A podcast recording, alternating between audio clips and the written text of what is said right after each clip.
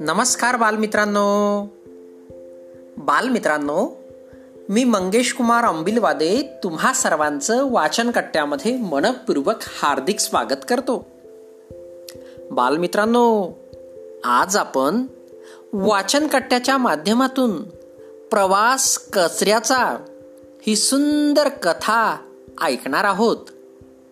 चला तर मग कथेला सुरुवात करूया.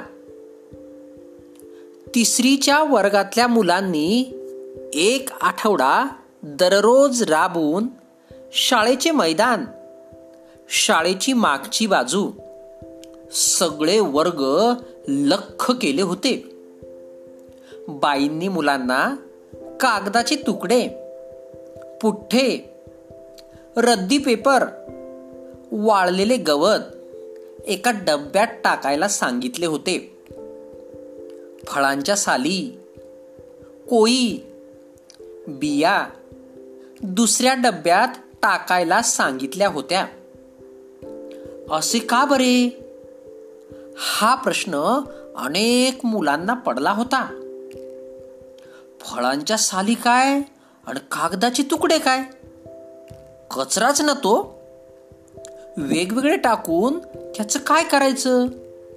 नीलाने बाईंना विचारले मला वाटलंच होतं की तुम्हाला हा प्रश्न पडणार.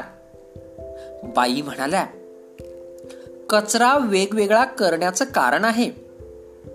प्रत्येक प्रकारच्या कचऱ्याचा प्रवास वेगवेगळा असतो. बाई म्हणाल्या प्रवास? कचऱ्याचा? मुलांना आश्चर्य वाटले. आपल्या परिसरातला कचरा डब्यात भरून ठेवला तर पुढे त्याचं जे काही होतं तो त्याचा प्रवास.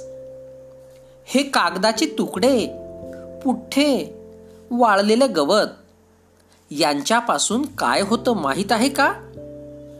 त्यांचा पुन्हा लगदा बनवून वेगवेगळ्या शोभेच्या वस्तू डब्या खेळणी पेन पेन्सिलींची खोकी असं काय काय बनवता येतं? तसंच त्याचा पुन्हा कागदही बनवता येऊ शकतो. बाई म्हणाल्या किती घाण वास येतो या कचऱ्याचा. जयंत म्हणाला अरे जो वास आपल्याला घाण वाटतो तो वास त्या कचऱ्यातून बाहेर पडणाऱ्या वायूंचा असतो. असा वायू घरांमध्ये सरपणाऐवजी इंधन म्हणून वापरता येतो. या सडलेल्या कचऱ्याचं उत्तम खत बनवता येतं. शेतीसाठी असं खत अगदी उपयोगी असतं. बाईंनी समजावून सांगितलं. म्हणजे कचरा हा नुसता कचरा नाही. त्याचे अनेक उपयोग आहेत. खराब कागदापासून पुन्हा नवा कागद. शोभेच्या वस्तू. मजाच आहे की? मुले म्हणाली. वेगवेगळा कचरा वेगवेगळ्या प्रवासाला जाणार. म्हणून तो वेगवेगळाच ठेवायला हवा.